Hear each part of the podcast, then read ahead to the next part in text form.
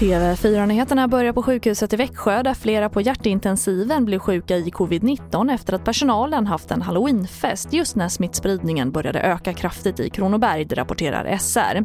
Och det ledde till att avdelningen fick skära ner på antalet vårdplatser och smittan spreds även vidare till patienter.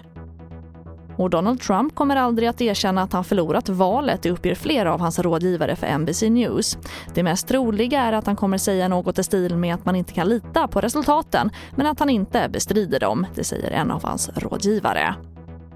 Och vi avslutar med att en ny studie från Karolinska institutet visar att det finns en kraftig förhöjd risk för självmord och tjejer som utsatts för sexuellt övergrepp. Och nu efterfrågas mer specialistkunskap och nationella riktlinjer för att kunna hjälpa de som utsätts. Det är inte konstigt att eh, de här flickorna mår dåligt. Men det som är anmärkningsvärt är att sjukvården inte förmår hjälpa dem bättre. Och det sa Gita Rajen som är doktorand på KI och också får avsluta TV4-nyheterna. Jag heter Charlotte Hemgren.